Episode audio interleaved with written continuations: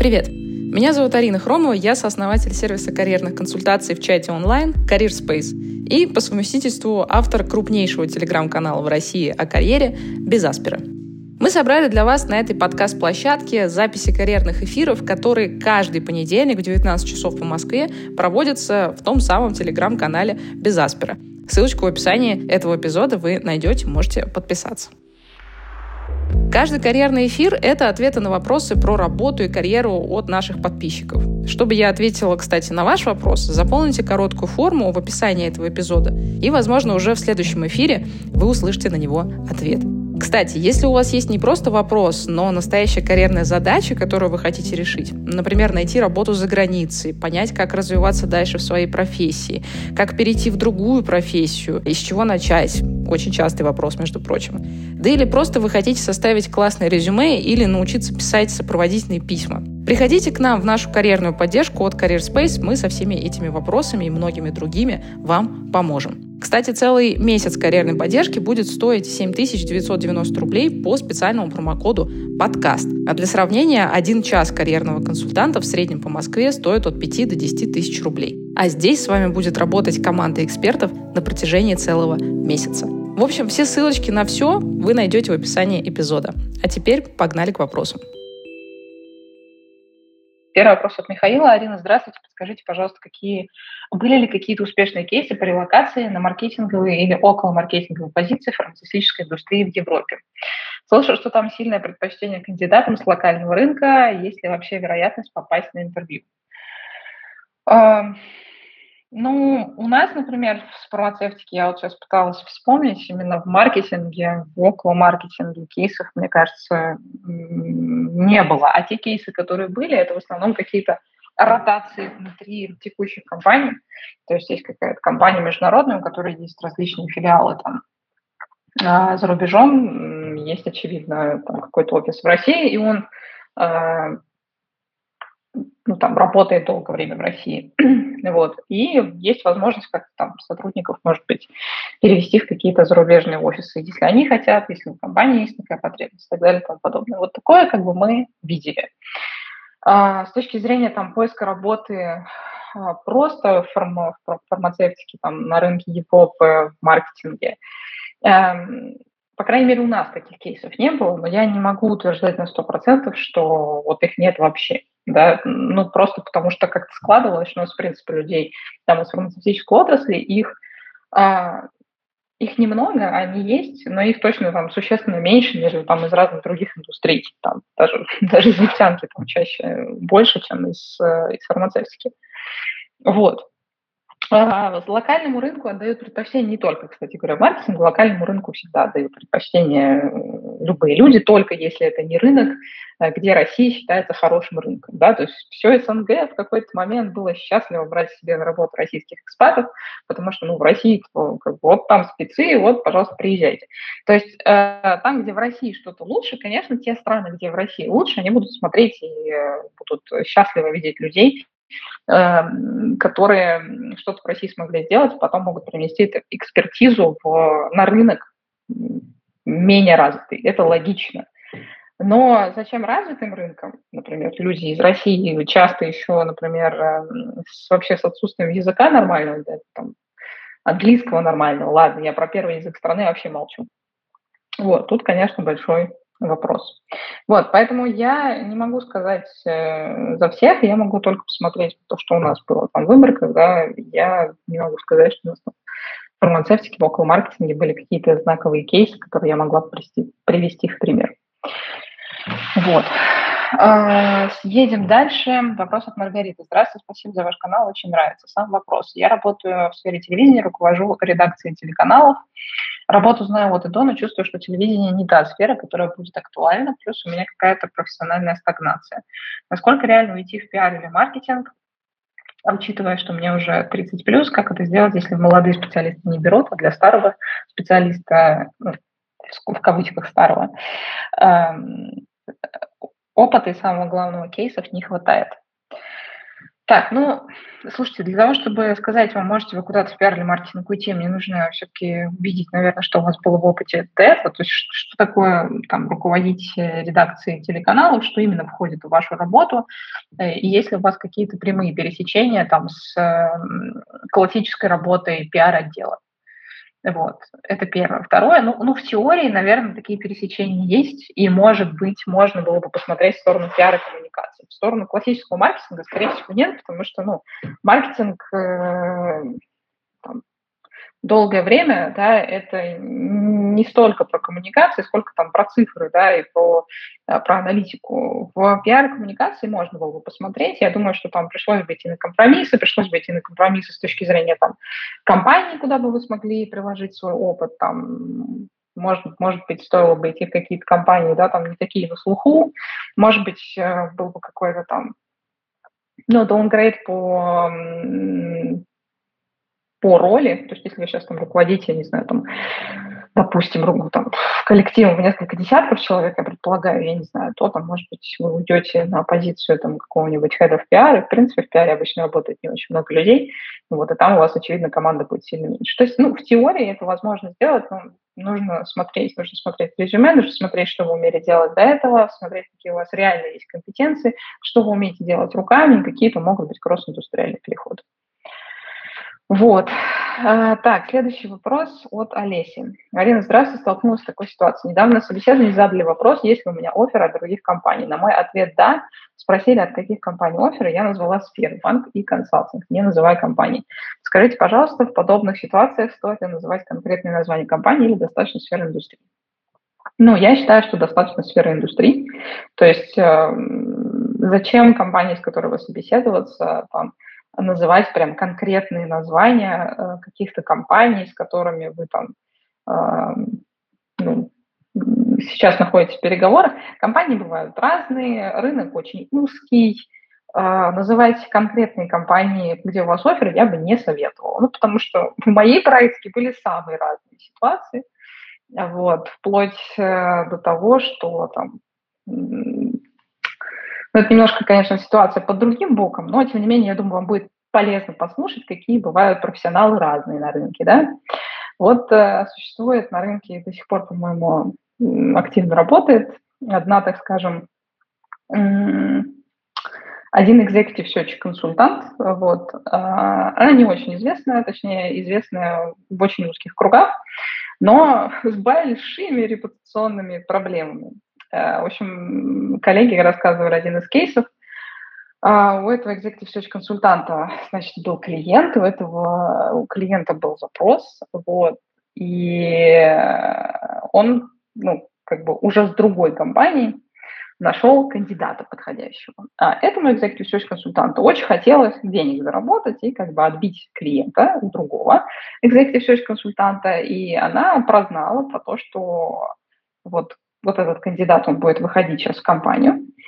И, ну, там, набрала, поговорила и сказала, что я собрала такие ужасные отзывы на этого человека, вы мне как профессионал на рынке должны доверять, ни в коем случае его не нанимайте. И в итоге человека не наняли. Вот, проект перешел к этой замечательной, в кавычках, женщине, вот. И она начала вести этот проект и привела уже своего кандидата, получила деньги. И все такое. Вот, то есть, конечно, как бы ситуация не прямая, да, я просто вам рассказываю, что бывает на рынке, какие бывают ситуации на рынке, вот, ну, когда вы разговариваете с каким-то из работодателей, ему абсолютно не обязательно знать, в какую именно компанию вы сейчас получаете оффер или получили. Зачем? Ну, зачем ему это знать? Индустрии более чем достаточно. Вот. И вообще, в принципе, вопрос про офферы, он обычно нацелен на то, чтобы понять, ну, там, рассматриваете ли вы что-то сейчас в моменте, и работодатель таким образом хочет для себя тоже понять, нужно ли ему поторапливаться или нет. Вот как бы и все. Поэтому вы, я считаю, поступили супер правильно. Не надо никому рассказывать, в каких именно компаниях у вас оффер. Следующий вопрос от Анастасии. Арина, добрый день. Задавала вопрос в прошлый раз, но из-за проблем со связью, к сожалению, не услышала ответ. Расскажите, пожалуйста, что вы думаете про работу в непрофильном подразделении топовой компании, например, команды стратегического консалтинга в Executive Search компании. Какие нюансы стоит учесть и насколько вообще такие переходы могут быть полезны или проблемны для карьеры? Спасибо за ваши эфиры. Каждый жду с нетерпением. Спасибо. Так, ну я на самом деле помню ваш вопрос. Он, кажется, был как раз-таки про вопрос про Вартхау, если, если уточнять про конкретную компанию. Ну, мой ответ звучит следующим образом. Я считаю, что в непрофильном подразделении отдельной компании ничего плохого нет. То есть я не скажу про конкретную какую-то компанию, я скажу как бы про саму ситуацию. Да? То есть когда в компании появляется какое-то непрофильное новое подразделение, в этом ничего плохого нет, если оно, ну, тем более оно смежное, да, executive search, стратегический консалтинг, это такие всегда бок, бок о бок идущие два направления. Если посмотреть там в историю, то в какой-то момент executive search отпочковался от стратегического консалтинга, вот, и вообще является разновидностью стратегического консалтинга, если уж на то пошло, ну, там, управленческого консалтинга, давайте так. Вот. А, а сейчас как бы, ну, все сходится на круги своя, и вот у executive search появляются свои направления стратегического консалтинга. Почему бы нет? У того же стратегического консалтинга пару лет назад, э, насколько я знаю, там, создавались собственные внутренние executive search подразделения, которые отжирали кусок от executive search.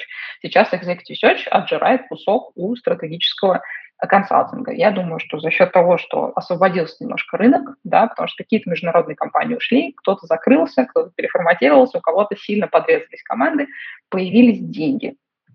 И, и компании этим пользуются, открывают смежные истории. Я думаю, что в любом непрофильном направлении, конечно, вначале будет все очень плохо с процессами. С одной стороны, с экспертизой тоже, ну, потому что очевидно, что как бы, ее просто не успели наработать, это же новое подразделение.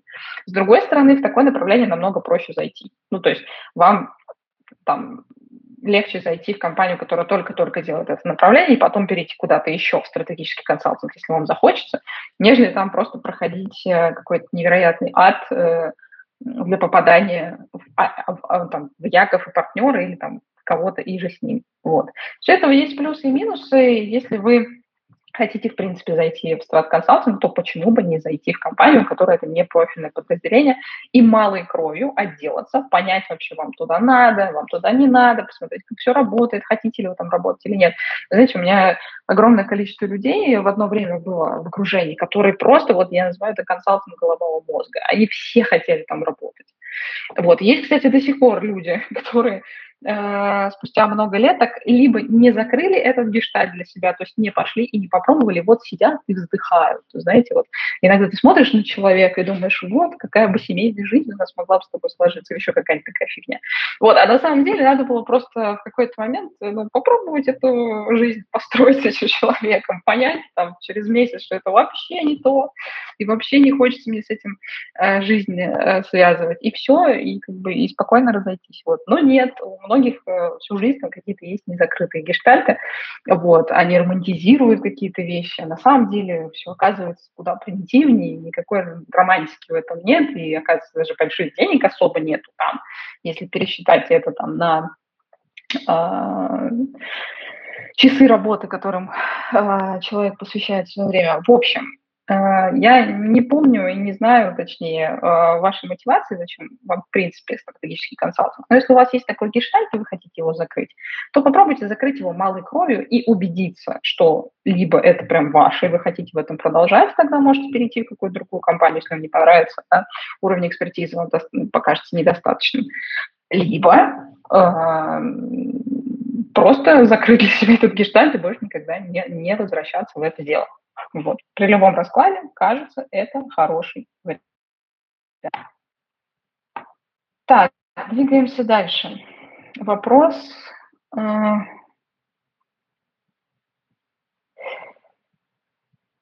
Вопрос от, сейчас, от Михаила, кажется.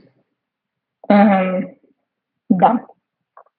Работаю в международной эф эм си джи-компании на производстве. Недавно сменил работу. Сейчас работаю continuous improvement менеджер на заводе. Предлагают переход в операционное руководство производства с повышением. Какой из э, карьерных треков предпочтительный для последующей релокации внутри или вне компании? Ну, смотрите, исходя из того, что вы описываете, я много раз об этом говорила, да, чем выше вы забираетесь по карьерной лестнице, то есть вы переходите на позицию там, какую-то управленческую, когда вы начинаете управлять людьми, у вас в руках становится намного меньше хард навыков, то есть вы ручками работаете меньше. Вот чем выше вы идете по этой лестнице, тем сложнее вам будет релоцироваться дальше, потому что управленцев, которые взаимодействуют с людьми, которые ставят задачи, которые очень хорошо понимают рынок, их там достаточно, своих, вот. Людям на зарубежных рынках нужны сеньоры, мидлы и желательно технических специальностей, максимально технических направленностей, потому что это руки бизнеса. Они работают и там, в кризис обычно сокращают, там, не знаю, каких-то высокооплачиваемых топ-менеджеров, вот, а там, средний менеджмент такой хороший, который делает руками все, его обычно оставляют. И, исходя из того, что вы описываете, вот как раз-таки та позиция, которую вы сейчас занимаете, да, она похожа там, на такую хардовую роль, где вы много чего делаете руками на заводе.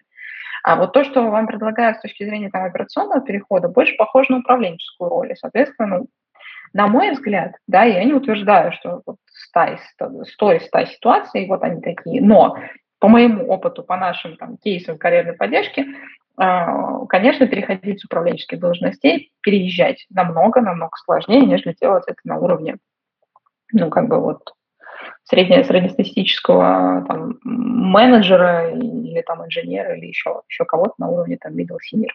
Вот, то есть тот, кто управляет своей работой, но не управляет чужой. Вот. Следующий вопрос от Екатерины. Здравствуйте. Почему компании предпочитают искать руководителей извне, а не из коллектива? Получается, проще перейти с повышением в другую компанию, чем расти в своей? Нет, я считаю, что это совершенно не так. Зависит от, от компании, во-первых. А во-вторых, зависит от стадии развития компании. То есть в какой-то момент ну, там, компания... С ней случаются разные этапы развития. И вот на этих разных этапах развития компаниям могут быть нужны разные люди. И вот в такой период они приходят и ищут там новое руководство. Ну, например, не знаю, там компания, э, что с ней может происходить, она, не знаю, какой-то, какой-то кризис сильный проходит. И тогда нужен человек, которого, который уже тысячу кризисов прошел. А из текущей команды таких людей нет. Они, допустим, не знаю, сильно молодые, или у них просто нет такого опыта, откуда они возьмут его. И тогда приходит человек извне. Или там компания растет какими-то, ну, просто баснословными темпами. Или выходит на международный рынок. И нужны люди, у которых уже есть опыт вывода чего-то на международном рынке. Тогда они смогут прийти и эту экспертизу внутрь привнести.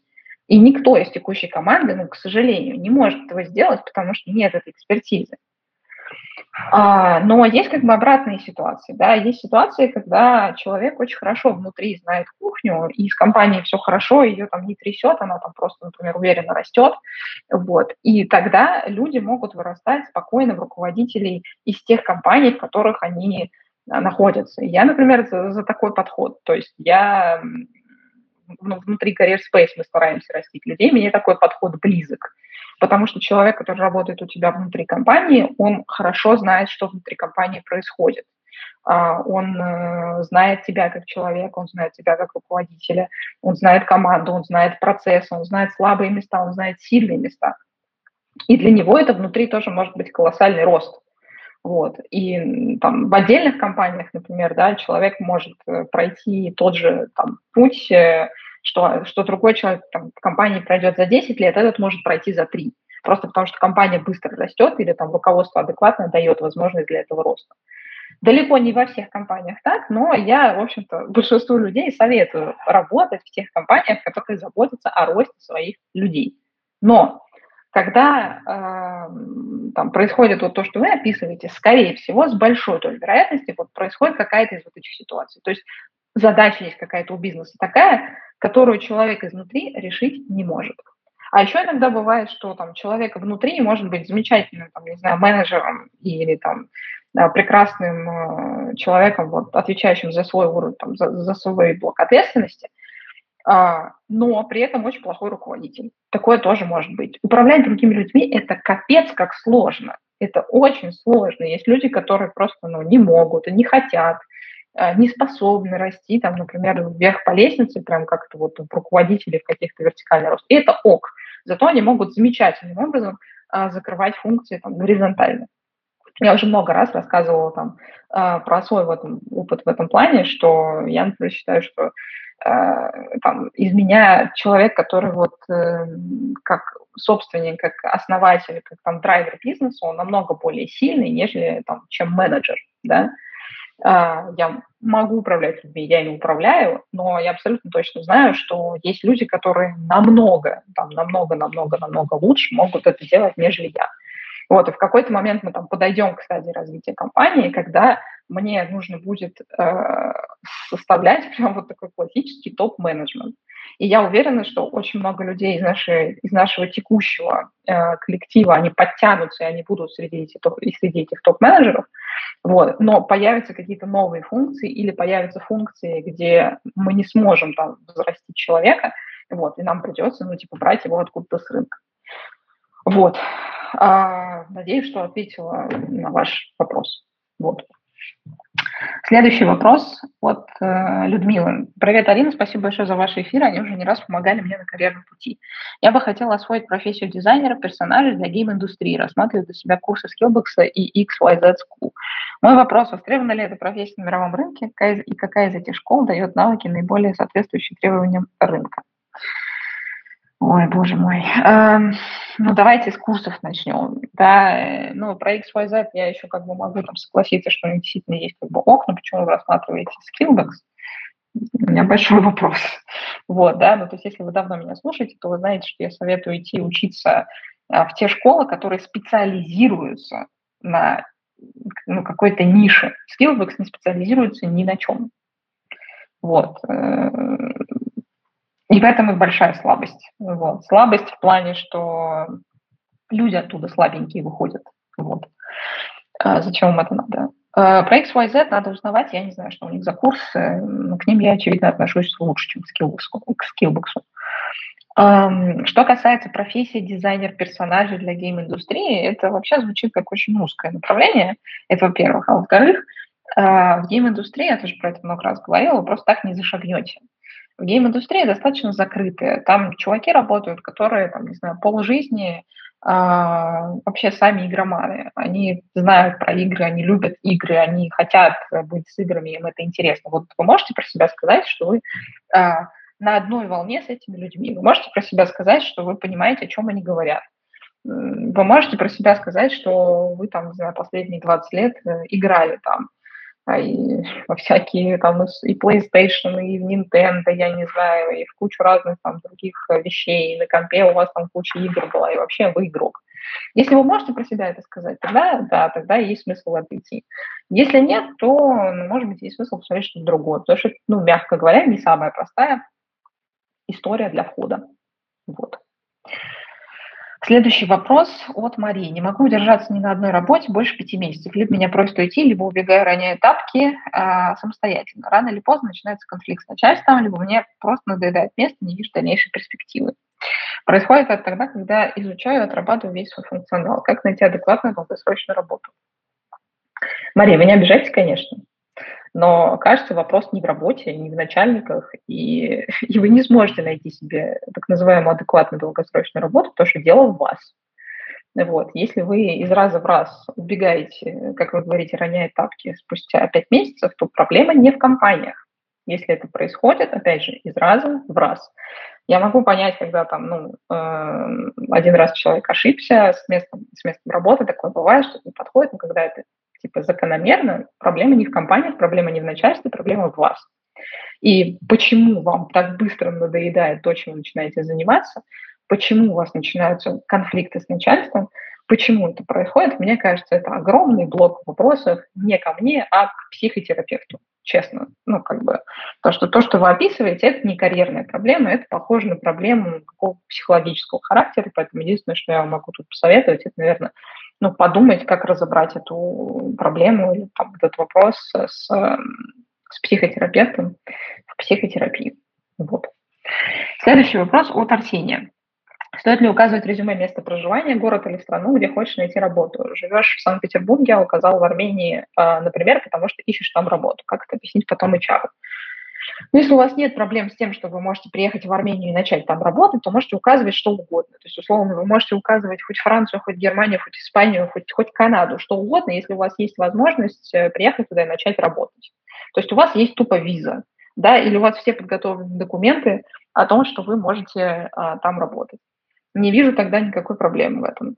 Соответственно, если вы указываете в Армении, ну, указываете свой адрес, что это Армения, значит, у вас все документы готовы, значит, вы там, если что, можете долгое время работать, все прекрасно. А эйч ар так и объясняет, что вы смотрите для себя рынок Армении, поэтому какой вам смысл писать, что вы живете в Санкт-Петербурге? Ну, все предельно четко и ясно здесь, на самом деле, здесь нет никаких противоречий. Вы ищете работу на рынке Армении, в чем тогда вопрос написать, что вы в Армении? Есть билет типа туда, вы прилетите туда за один день. Все. Так, следующий вопрос от Анастасии. Как с опытом в эйч ар перейти в сферу и эс джи? Ну, то есть это все, что связано с зелеными технологиями. Как можно наиболее релевантно упаковать свои навыки для данного перехода? Ну, слушайте, я не знаю, как можно упаковать навыки для перехода, если их нет. То есть вопрос же, есть ли у вас хоть что-то связанное с и эс джи? Если этого нет, то что упаковывать будем? Я боюсь, что ничего упаковать не получится. Вот. Если у вас есть какие-то смежные навыки, ну, тогда можно думать, там, смотреть еще что-то, еще как-то. Это первое. А второе, мне просто интересно, какое количество компаний сейчас, я давно не смотрела эту тему, в, какой, в, каких, в каком количестве компаний сейчас открыты вообще позиции, связанные с и эс джи. Потому что после двадцать второго года, мне кажется, в России появились какие угодно повестки. Хреновая шутка, согласна, хреновая шутка про повестки, но смешно же, смешно. Вот. Так вот, в России появились какие угодно повестки, но не повестка и эс джи.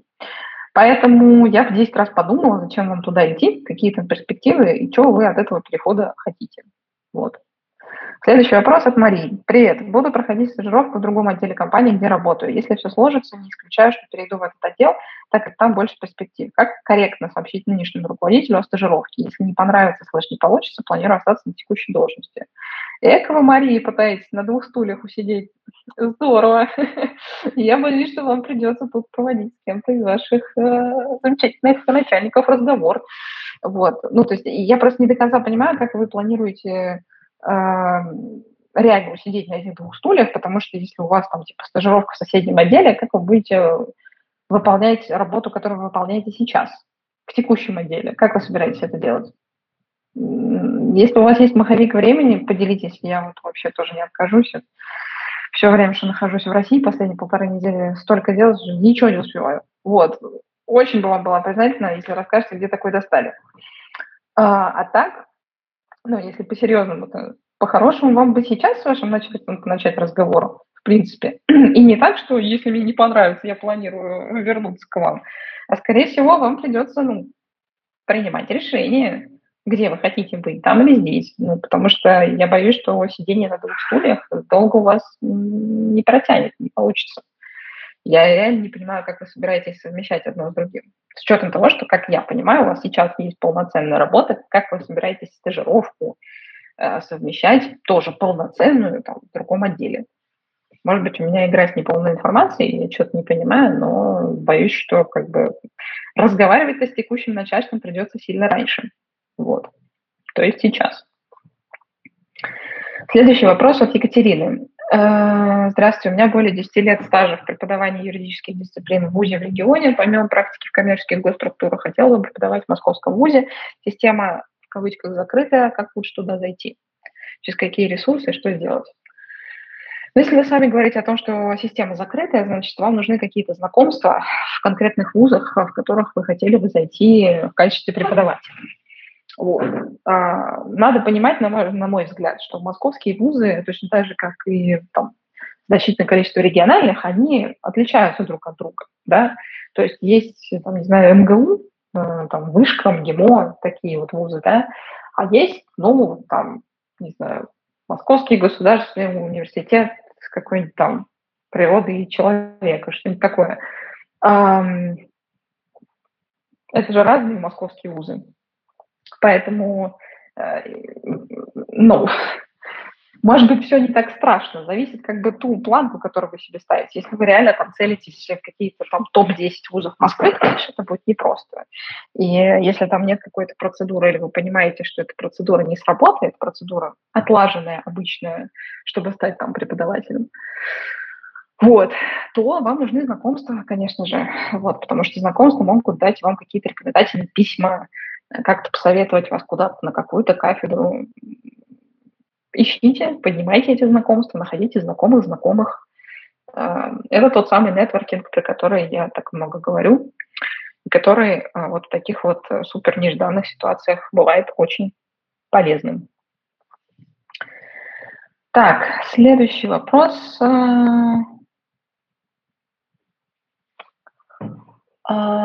От Никиты. Как би ту би-продавцу вырасти в РОПа, руководитель отдела продаж, без опыта управления людьми? Какие компетенции нужно продемонстрировать, чтобы рекрутеры, слышно-нанимающий менеджер, серьезно рассматривали мою кандидатуру? Ну вот мы возвращаемся к моменту, да, с которого мы начинали уже сегодня, что вообще, ну как бы в какой-то момент, да, все мы людьми не управляем, мы все рядовые сотрудники. И в какой-то момент кто-то э, становится м-м, руководителем, да, там, команды, отдела, еще чем-то, кто-то нет. И доказать своему текущему руководству, что вы можете э, претендовать на эту роль, э, намного проще, чем доказать это человеку с улицы. Потому что э, внутри текущей компании вас уже знают и, и как личность, и как профессионалы, если вы реально хороший человек и хороший профессионал, э, то вам могут доверить возможность управлять каким-то количеством людей, да, каким-то количеством новых процессов. Э, да, это будет непросто, но вам могут это доверить. А вот когда вы без опыта управления людьми пытаетесь податься в какую-то другую компанию, тут могут возникнуть проблемы, потому что всегда другая компания будет искать кого-то, у кого уже есть опыт управления людьми, за редким исключением. Вот. Поэтому кажется, что ответ на ваш вопрос, ну, заключается в том, что вырасти в РОПа можно в текущей компании. Вот, то есть вашему текущему руководству, там, не знаю, надо как-то доказывать, что вы можете быть тимлидом там, или ропом, или еще кем-то. Короче, вам в текущей компании нужно получить опыт управления людьми. И тогда, тогда э, продавать этот опыт на сторону будет намного проще, если вы захотите там, по какой-то причине уходить из компании. Вот. Следующий вопрос от Елисея. Добрый день, пытаюсь устроиться на позицию Junior Product Marketing Manager в крупной компании, Тинькофф, Авито и так далее, но получаю отказы. По требованиям плюс-минус прохожу, семьдесят процентов требований набирается. Опыт в маркетинге два с половиной года, пишу сопроводительный по вашим гайдам. Год назад прошел стажировку на позицию Product Marketing Manager в Тинькофф, но не остался в штате из-за СВО.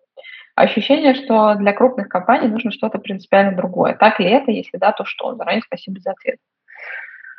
Вопрос, я думаю, не в крупных компаниях, а вопрос в конкретных позициях, на которые вы подаетесь, потому что вообще позиция джуна Product Marketing Manager достаточно редкая. Вот.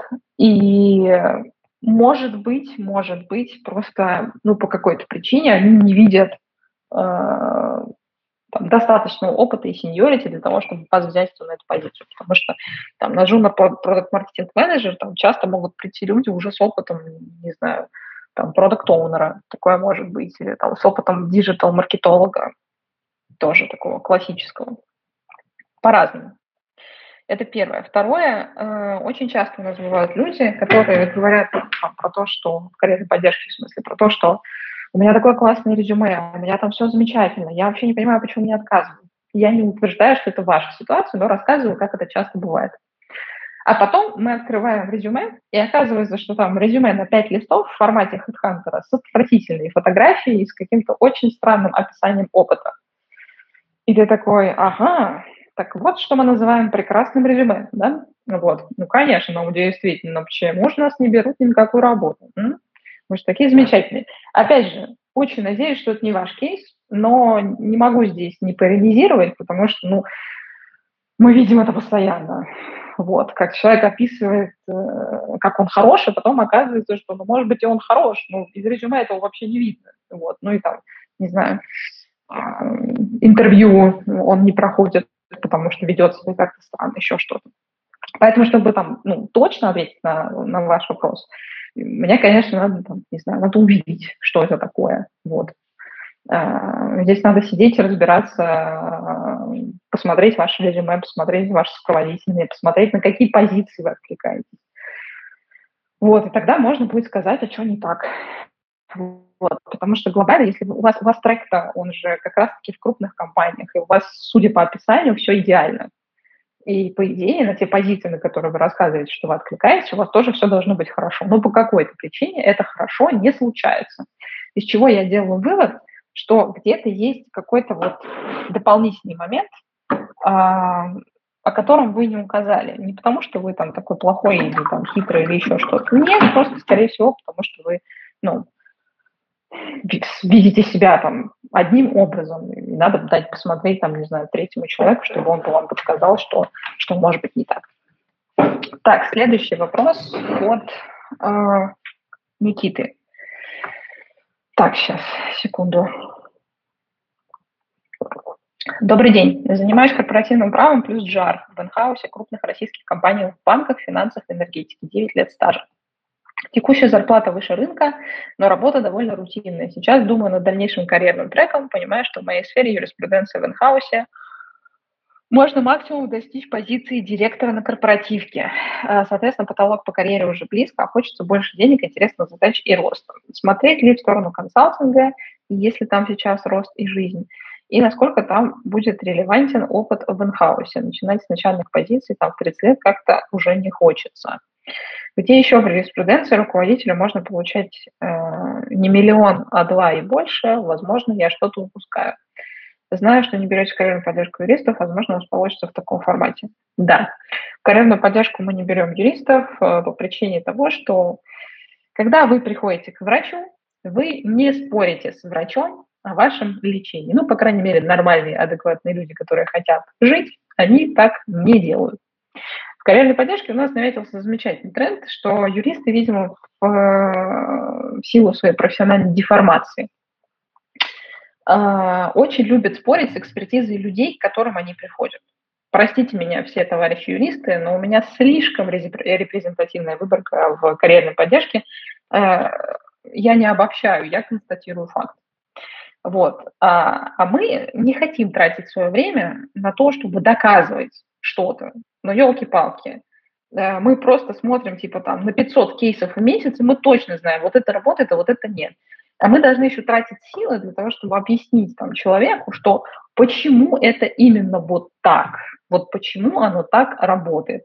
Это, знаете, это как доказывать, что два и два равно четыре, и делать из этого не простой пример, там, я не знаю, а через какие-то корни и сложные уравнения доказывать, что два и два – это четыре. Вот то же самое и здесь. Это так просто. Может быть, меня слушает кто-то из юристов. Теперь к вопросу Никиты. А, вопрос про консалтинг.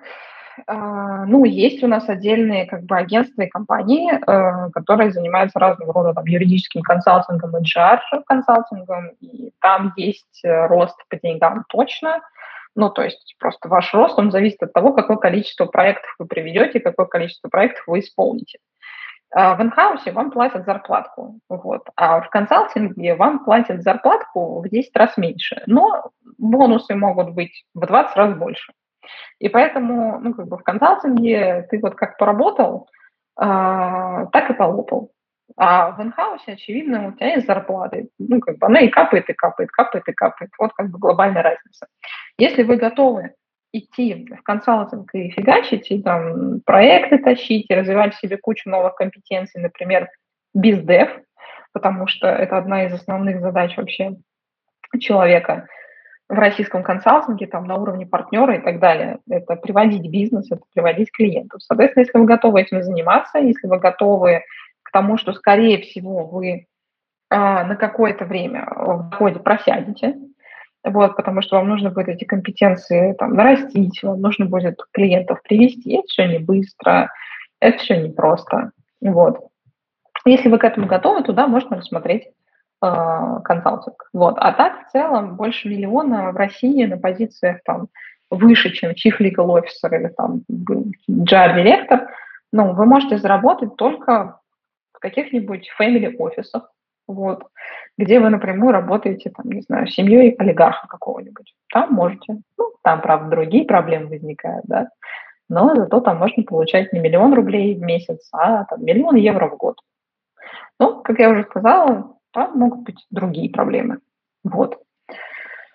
Вот как-то так. Следующий вопрос от Татьяны. Повтор к прошлому году, к прошлому эфиру. сорок четыре года, в декрете еще год, работала с финансовой отчетностью, не управленка. Хотела бы сменить направление на что-то с более гибким графиком и без жестких дедлайнов. Хочу попробовать курсы на сайентиста слэш аналитика, вроде как это сейчас востребована душа, к этому совсем не лежит. Не знаю, в какую сторону развиваться, чтобы оставшийся год провести в эффективной подготовке к выходу из декрета. Что посоветуете? Посоветую вам точно не идти на курсы Data Science. Умоляю, не надо это делать. Ну, как бы никто не сделает из вас дата-сайентиста с нуля. Никогда. Из вас можно сделать дата-сайентиста, когда вы уже много чего знаете про там, продуктовую аналитику, например. Да? Тогда, когда вы там, несколько лет поработаете в продуктовой аналитике, много чего про бизнес поймете, много чего поймете про то, как работает там, ну, ай ти в целом. Вот тогда можно там какие-нибудь курсы дополнительные пройти, что-то там новое узнать и как-нибудь к Data Science подбрестись, вот, и поработать с ним. Но вот эта вся история про то, как вас с нуля научат быть Data Scientist, ну, просто деньги спустите. Если хотите как бы спустить, не знаю, вам, вам не жалко, просто ну, хочется по какой-то причине, то вы, конечно, можете это сделать, но я бы очень не советовала. Вот, дата-аналитика как такового, как профессии, не существует, как говорит мой муж, вот, э, генеральный директор Career Space и си пи о по совместительству, который там хреново тучу лет в продуктовой аналитике и в таком хардовом продакт-менеджменте. Дата-аналитики как профессии не существует. Бывает системная аналитика, бывает бизнес-аналитика, бывает продуктовая аналитика, бывает финансовая аналитика, бывает даже сейлс-аналитика. Ну вот, дата-аналитики не бывает. Это просто хороший маркетинговый ход для того, чтобы ну, что-нибудь интересное людям продать. Вот. В ценнике от ста до трёхсот тысяч рублей. А, в принципе, в направление продуктовой аналитики можно зайти. И вот мы для этого в этом году гайдбук наш запустили. Там Ярослав из сезона в сезон людей обучает нестандартными способами, а вот прям такой полноценной настольной книгой. Чего надо сделать, вот как реально надо что делать для того, чтобы э, смочь зайти в профессию там, продуктового аналитика, например, с нуля. Можете посмотреть в эту сторону. Здесь я хотя бы ну, точно могу за качество ответить, потому что мы говна просить не делаем. Вот. И цифры этого подтверждают. Вы знаете, у нас очень интересные как бы, ситуации бывают. У нас там, ну, как у всех компаний, мы не можем угодить всем. Вот. Но мы умудряемся угождать девяносто семь процентов людей. И вот три процента приходят и что-то там возмущаются, и мы там возвращаем деньги, и вот там услуга не так оказана, и там вообще не то, не все, не, ну, вообще никаких проблем, сделали возврат и так далее. Но мне бы очень хотелось посмотреть еще на какую-нибудь компанию на рынке, у которых э, процент возврата всего три процента. Вот. В онлайн-образовании там, процент возврата может доходить типа, там, до пятнадцати, до двадцати. Вот. Это, кстати, тоже говорит, наверное, ну, об определенном уровне там, качества того, что на российском рынке онлайн-образования делается. Вот. Это я опять в свои дебри любимые ушла. Вот. Ну, пожалуйста, дорогая Татьяна, не ходите на курсы дата-сайентистов, вот уж точно. Вот это вот вам точно не надо. Если вы очень хотите на дата-аналитику, которая не существует, ну, можно, можно хоть что-нибудь начать, да. Но на дата-сайентиста точно не ходите. Это абсолютно выброшенные будут деньги на ветер. Так, следующий вопрос от Никиты. Здравствуйте, Арина. Спасибо вам большое за ваши эфиры, посты в канале. Ваш карьерный трек очень вдохновляет и помогает ставить перед собой все более и более амбициозные цели. Спасибо большое. У меня уж как такового карьерного трека нет. У меня, у меня, у меня он закончился, как только мы начали карьеру делать. Но все равно спасибо. Подскажите, пожалуйста, в каком типе компании возможно устроиться на удаленку, джуниор, веб-аналитику, интегратор, аутсорс, стартапы из опыта, только курсы и пэт-проекты? Ну вот тоже, да, веб-аналитик, как там, дата-аналитик, это немножко несуществующая профессия, ну так, глобально, но компании часто сами не знают, как называть этих людей, поэтому там, много вакансий, например, на HeadHunter вы можете найти именно веб-аналитик. Ну это так просто, к слову. Что касается, куда пойти, да, вы абсолютно правы, что интеграторы, аутсорс – это очень популярная история, потому что никто не хочет там работать глобально, вот, потому что это часто проекты, где на самом деле нечего особо анализировать, где от аналитики только слово, вот, без наполнения и так далее и тому подобное. Ну и платят там немного. Зато, зато э, интеграторы, аутсорс – это отличная история именно для того, чтобы зайти туда джуном. И потом, поработав там, допустим, два года, уже переходить в какое-то... в какую-то продуктовую компанию, компанию, например. Что касается стартапов, э, у меня здесь... Э, Ну, немножко, наверное, нетрадиционные отношения. Я считаю, что в стартапах должны работать сеньоры. Я вот как-то рассказывала историю про то, что у меня там были тоже разные пертурбации в голове. Вот. И я пришла к тому, что либо это должны быть очень толковые джуны, которые очень быстро растут а, внутри компании. Вот. И у нас, например, да, такие люди в компании есть. Это безумно приятно видеть, как они растут, вообще, как они из джунов превращаются в мидлов, сеньоров, руководителей. Это потрясающе. Но э, вместе с этим в компании должно быть большое, может быть, подавляющее количество сеньоров. Потому что стартап – это там, это то, где и так все разваливается всегда. Ты всегда пытаешься сделать так, чтобы у тебя там, блин, Uh, у тебя есть четыре стены, и постоянно одна стена какая-нибудь отваливается. Вот тебе постоянно надо ее держать чем-то. И вот чтобы ее держать, тебе нужны сильные люди, которые знают, что делают, которые не будут говнокодить, которые будут нормально все считать, которые будут следить за цифрами, которые там достаточно ответственные и вообще понимают, как этот мир работает, для того, чтобы стартап этот тянуть. Поэтому, на мой взгляд, в стартапах джуны-то не особо нужны. В стартапах как раз-таки нужны сеньоры. Вот. Стартап-стартап урознь, конечно, есть какие-то там позиции, которые не очень важны, и туда могут быть там набраны жены и так далее, но, на мой взгляд, аналитика в стартапе, да, особенно если это продуктовая какая-то история, это очень важная история. А, поэтому, поэтому я не очень верю в, там, джунов, в джунов, а, аналитиков в стартапах. Вот.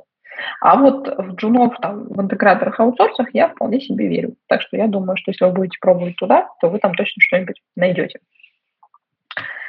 Следующий вопрос от Тани. Я уже задавала этот вопрос, но записи прошлого эфира не было, поэтому не примите за грубость, хочу перезалить его. Да, пожалуйста, конечно, это же была моя вина. Ну, в плане, что эфира прошлого не было, конечно. Каковы шансы трудоустроиться junior биоаналитик на удаленку без опыта работы? Ну, примерно такая же, как и у junior веб-аналитика, которого мы разбирали до этого. Интеграторы и аутсорсеры. Вот туда вам. Там есть, там можно и на удаленку, и там можно с небольшим опытом работы или там, без него. Вот. По причинам, которые я писала выше. Все то же самое работает, вот что работает для веб-аналитика, так называемого, все это будет работать и для би ай-аналитика. Так, вопрос от Романа.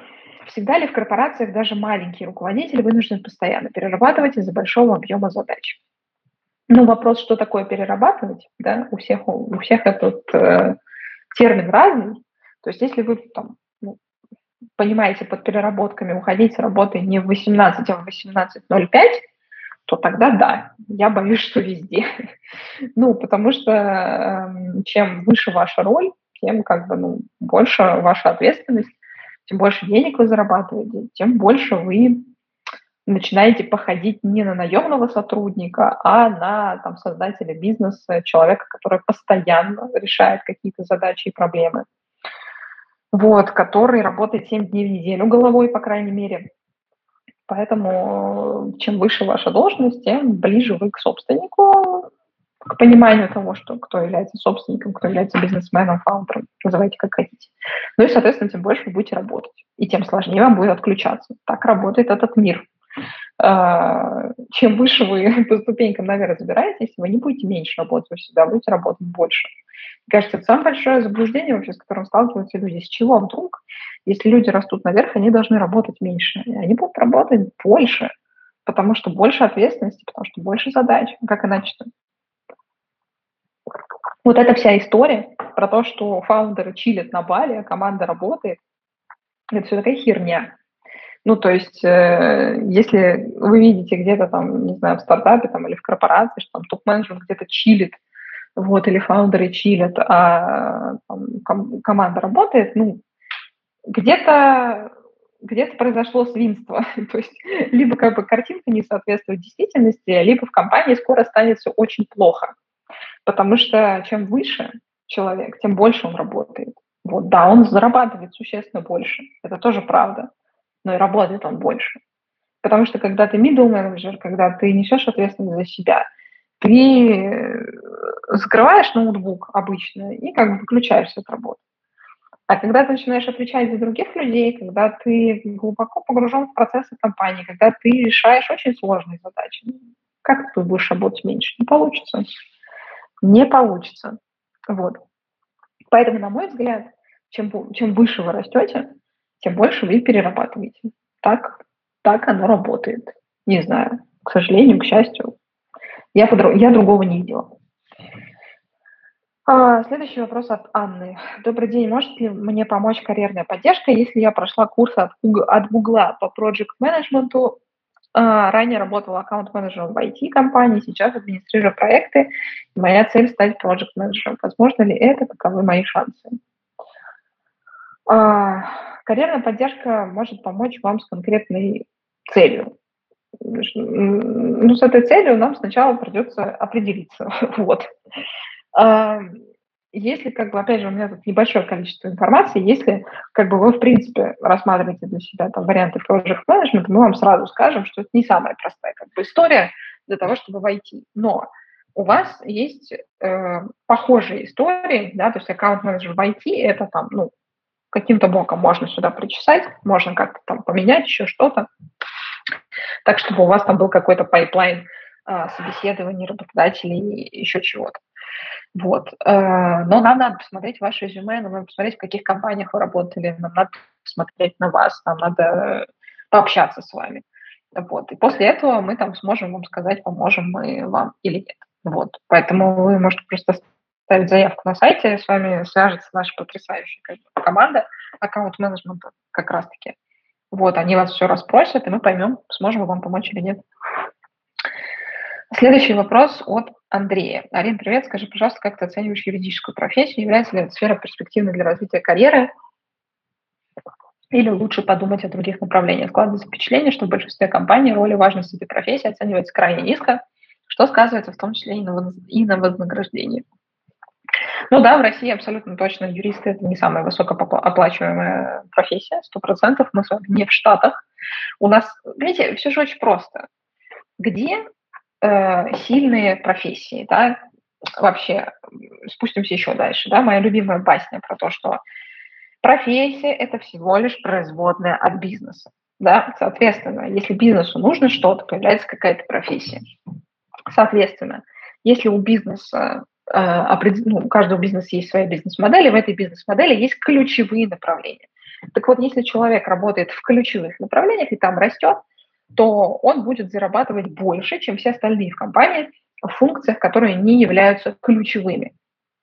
С этим разобрались, да? А теперь вот это то же самое переносим на государство. То есть есть в государстве какие-то системы, которые работают через жопу или которые работают хорошо.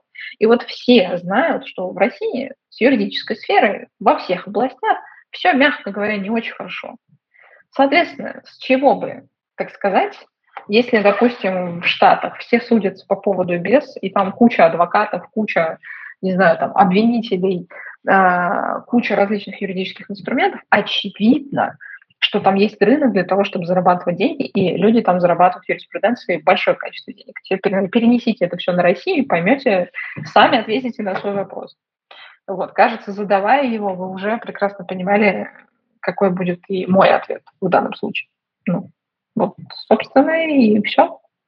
Плюс к этому тоже юриспруденция, юриспруденция рознь. То есть одно дело, когда там, вы работаете, не знаю, в какой-нибудь очень крутой консалтинговой компании, legal компании, да, э, там Hogan Lovells какой-нибудь, или Skadden, или еще что-нибудь в этом роде.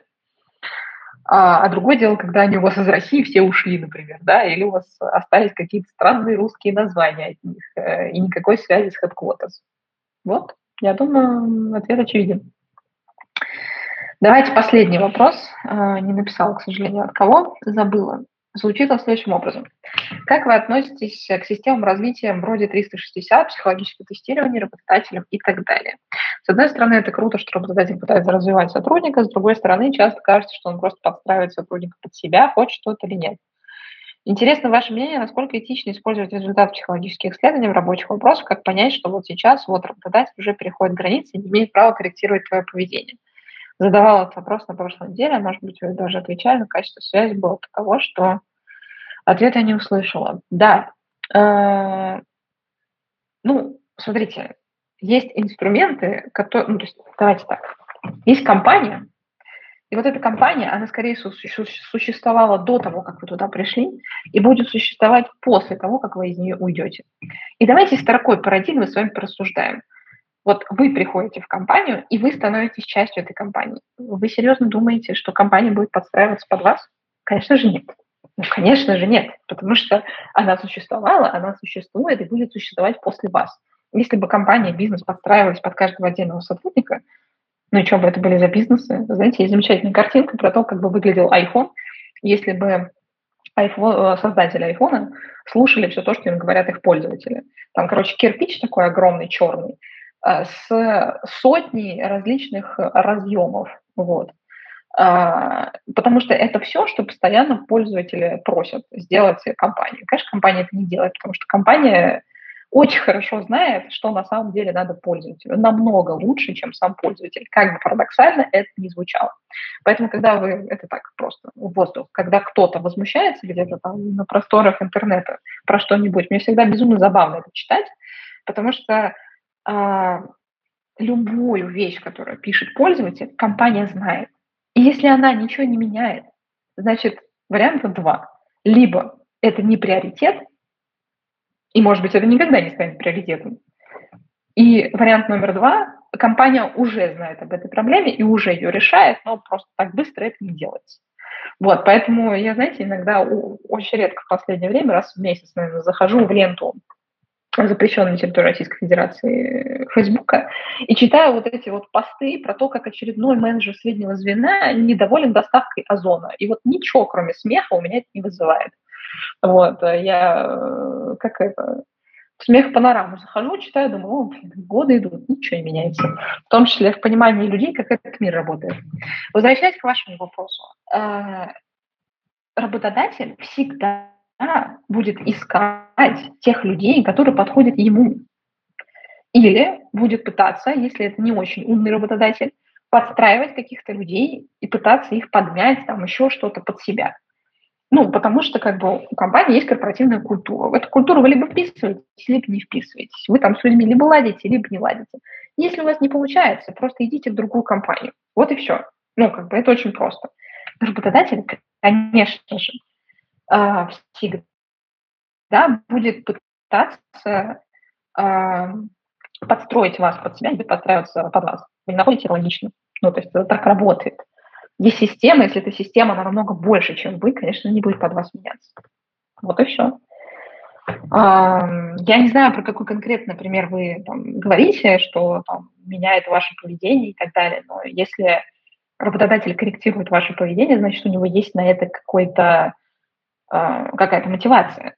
Условно, я не знаю, есть люди, которые просто очень токсично общаются или которые привыкли общаться в других компаниях каким-то образом, или для них опоздание – это ок. Или, там, не знаю, их просят вот делать как-то одним образом, они этого все равно не делают. Ну и, и что работодателю делать? У него два варианта – уволить вас сразу или попытаться вас корректировать. Ну, не вас, я как бы в воздух привожу пример. Вот и все. Поэтому, конечно, любая компания, в которую вы приходите, она будет из вас делать того человека, которого нужно ей. Если она поймет в какой-то момент, что это не получается, она просто вас уволит. И все. Или вы сами уйдете, потому что вы понимаете, что вы не впишетесь. Все очень просто. Как бы кубики, пазлы, они либо складываются, либо не складываются. Вот, собственно, и все. Так, ну, а на сегодня у нас, получается, с вопросами все. достаточно оперативно с ними разобрались, э, ну, с теми, которые я отобрала до эфира.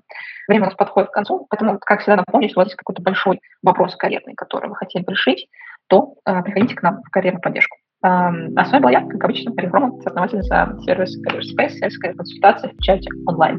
Хорошего вам вечера, сегодня уже вторника, оставшейся продуктивной недели и классного лета, солнышко, где бы вы ни находились. Пока-пока.